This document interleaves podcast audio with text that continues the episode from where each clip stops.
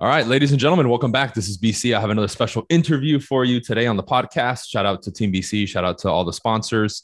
Um, I have a, a, guest here who, in a second, I'm going to let uh, introduce himself and about his company. I think he's got a really cool story, and I met him actually at Chasten's event, not this last one, but the previous one uh, that he did in September over in Dallas, and heard the dude's story. Thought it was cool.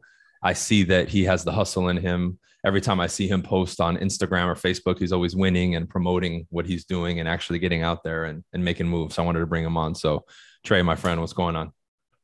What's up, Brian? Uh, thank you for uh, having me on, man. I, I appreciate it very much. Um, but yeah, so um, yeah, it's been a, a wild ride, and since I met you, things have gotten ten times better. But uh, um, yeah, it's been really cool. So for everybody out there that doesn't know, um, I, my name is Trea Feist, and I'm the founder of Dank Vodka, um, where we are the world's first terpene spirit brand. Uh, so what's different about us than everybody else is we use terpenes, uh, but terpenes mm-hmm. are just natural organic compounds in a lot of your citrus fruits and plants. Uh, they're in all your essential oils. They're just that oil zest in a lemon. So mm. um, instead of taking that cheap route and using citric acid, sugars, and artificial natural flavors, uh, I wanted to do something that was real flavoring. Um, so not really a flavor, more of the aroma rather than a flavor. But yeah, nonetheless, it's a it's a very cool product, I, I'm just blessed to be in the position I am. Oh yeah, man! How did it come about? Was this something you've always wanted to do since you were a kid, or did it just randomly happen? Like the stars aligned, or what was the backstory behind starting Dank, and how did you actually come up with the name? Because I think it's pretty cool. Uh, so I've always wanted to own a business. My uh, my papa owned the first Fina gas station in Comanche, Texas, and I always knew I wanted to do something. When I was a little kid, I wanted to be a professional baseball player. Right, those dreams kind of went out the window. When I got a little older, I was like, all right, man, I need to do something a little bit more realistic. uh, but uh, all of it came about when uh, I was guess it was when I was in high school. So I'll say how it all came about, but um, I bartended for close to 10 years and I always wanted to start my own brand. I always wanted to own a business, you know, be like my papa. And um, I looked into it and mm-hmm. I was going to start my own bar called the Dank Bar. We were going to be the first like CBD cocktail, like cannabis forward bar. Yeah. And I, I, got really bad feet, so I couldn't bartend anymore. And so I decided to look into a, a different uh, alternative. And mm-hmm one of my buddies uh, started the liquor brand and I saw what they were doing. I saw Tito's cash out for crazy amounts of money. Yeah. Um, but I knew it was something that if I could do a liquor brand and do something that's original, not just America's original, like Tito's would be the world original. Um, and so I, I started thinking around and uh, I, I always knew something. I wanted to do something in the liquor industry, but I didn't know what. And I watched a show mm. called Bong Appetit. Um, and yeah, um, but they do a lot of cannabis cooking out in California. And so I saw them using terpenes and all these shade leaves and hemp leaves and all this stuff for cooking. And I, I knew what everything was, but terpenes. So I was like, well, what are terpenes? uh, I gave them a Google, found out they're literally in everything, and found out nobody ever put them into liquor. You know, like people had done like cannabis and hemp and CBD, and but yeah. nobody had ever taken terpenes. Um, so um, I, I, was like, man, there's no way nobody has done this. And so I, I deemed it as a, you know, a gift from above saying, you know, take this and run with it. Yeah. Uh, but I didn't know what I was going to do yet. Right. I just knew I wanted terpenes and liquor.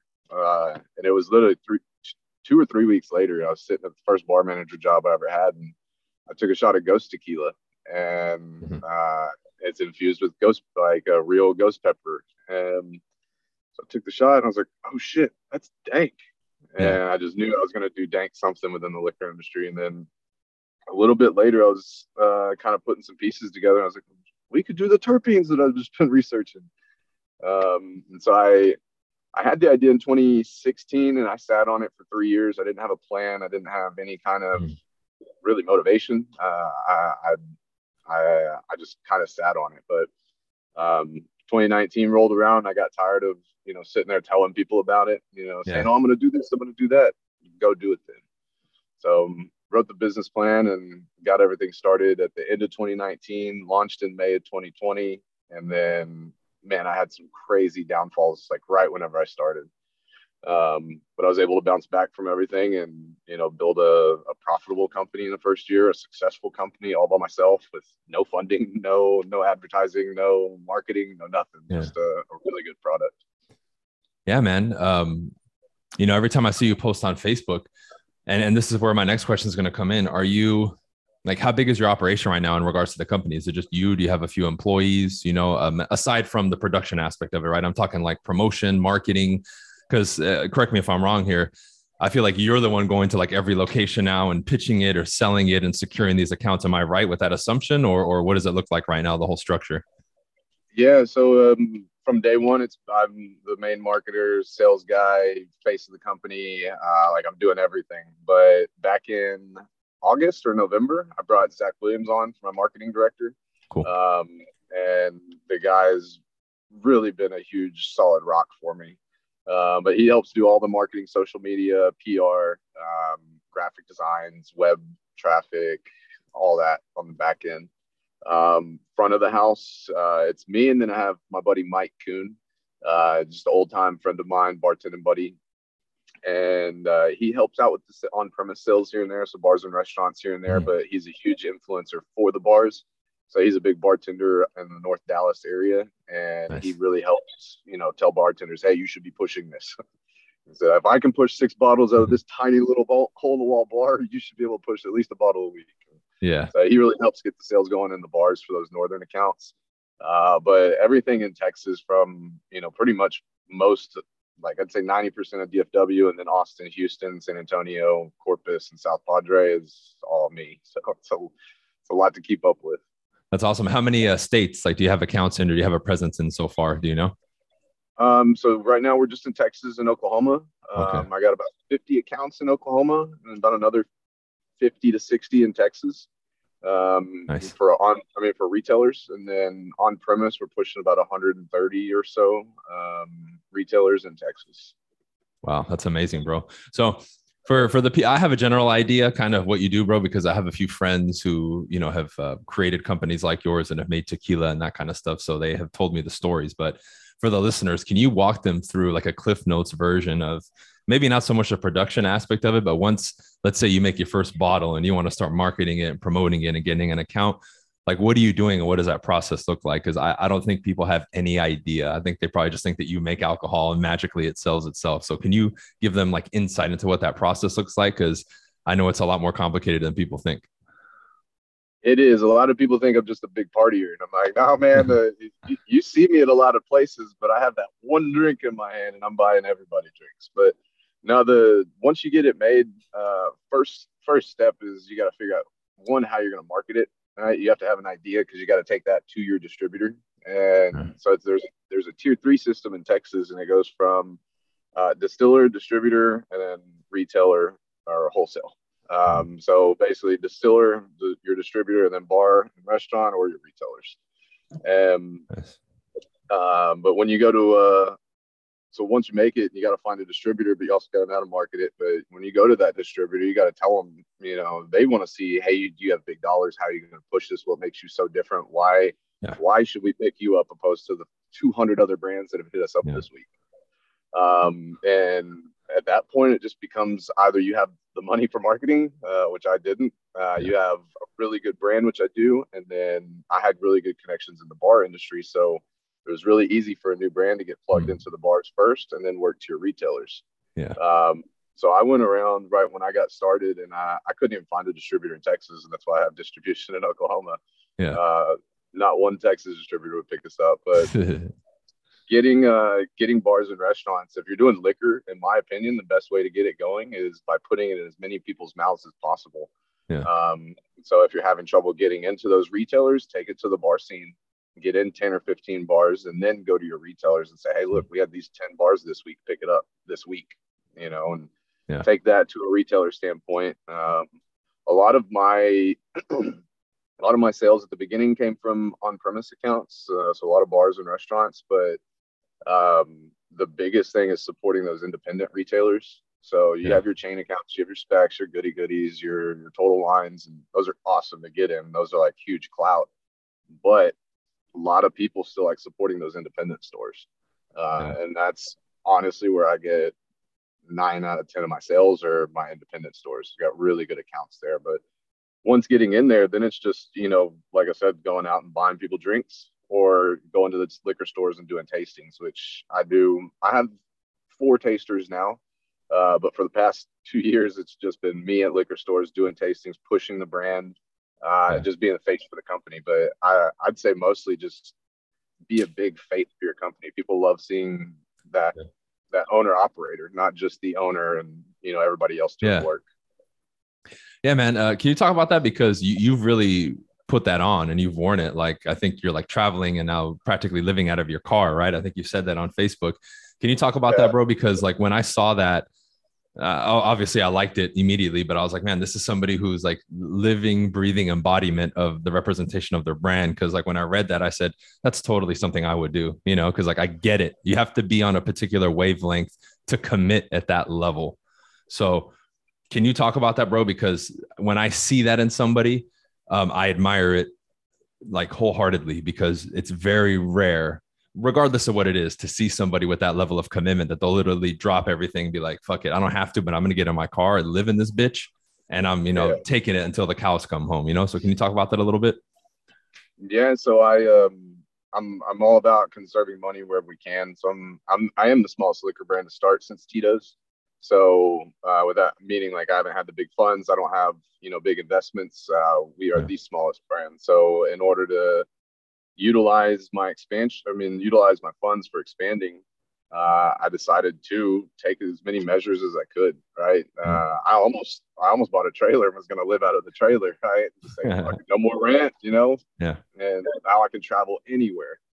Um, but now, I, I mean, if you start thinking about it, you spend a lot of money on Airbnbs and hotels. Mm-hmm. Um, and so I, I said, man, I can get a blow up mattress for the back seat, which they make them for cars. And then I bought this cooler that's a big cooler. If it only fits ice in there, and then it's got an AC unit on the top, so it blows cold air.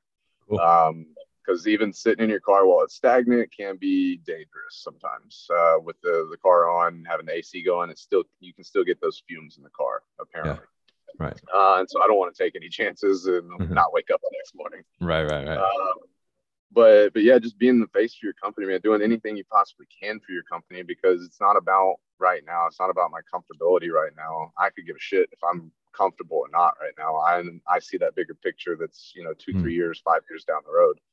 Um, but yeah, like I said earlier, man, people love seeing that the owner do and take whatever measures it takes to get things done. But yeah, I mean, uh, I'm actually staying out of my car right now in Houston, uh, so I don't have the setup going yet. You'll see it here in a couple hours once uh, the sun goes down. But uh, but yeah, I take any measurements I possibly can to you know save myself money, whether it's five hundred dollars or two thousand dollars. Yeah, I love that, man. That's the right mindset. What um because I know you mentioned the future. What do you predict or like what are you pushing for the next like twelve months, twenty four months, you know, four years, five years, like you mentioned? What does that look like? Uh man, um, I'd say by the end of this year, uh, we'll be. So I got approved for distribution in Colorado, Louisiana, and Florida. Nice. And I I'm looking to at least get product out there sometime this year, and start with Louisiana probably because we got Zach out there, mm-hmm. uh, and then go to Colorado because it's just a dank state. And uh, um, so I'd say the next 12 months would be really just expanding into a couple other states and then, uh, man, I'm I'm hoping that things really start to take off in that 18 to 24 months. Uh, I, I hmm. see it happening. I, I know next year is going to be like, oh shit, and the year after is going to be like, damn, all yeah. right. Um, so, but right now we're we're doing. I got a consultant from my distributor. Uh, he said, "Hey man, go talk with him. He'll help you out." I said, "All right, cool." So I thought I was doing bad, right? And I hit him up, said, "Hey man, can you help me out? I need some help out here."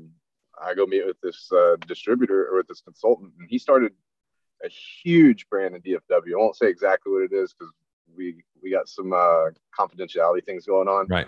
And Understood. he and he left he left it a couple years ago. So, um, no, he, he we're sitting there talking. He's telling me what to do, and I'm like, I'm doing all this shit, like everything. And I'm not telling him this, but like in my head, I'm like, I'm doing that. I'm doing that. Why am I fucking here? Yeah. He pulls up my numbers and he goes, oh, shit, dude. He goes, you're doing way better than I thought you were. And yeah. He was like, I thought you were doing like 40 cases a month or so. He said, You're up to like 80, 100 cases a month, man. He said, You're doing really good. Yeah. So as long as we can keep that growth pattern going. Yeah. Uh, so like two months ago, I doubled my sales. And then last month, I kept it that same consistency, not doubling, but just kept that same amount going. Um, and then this, we're just going to keep going up and up and up and up. But nice. uh, I'd say within the next, within five to seven years, we'll be nationwide. Um, I mean, it'll be in at least 13 to 13 to 15 different states, and we'll be really pushing it at that point.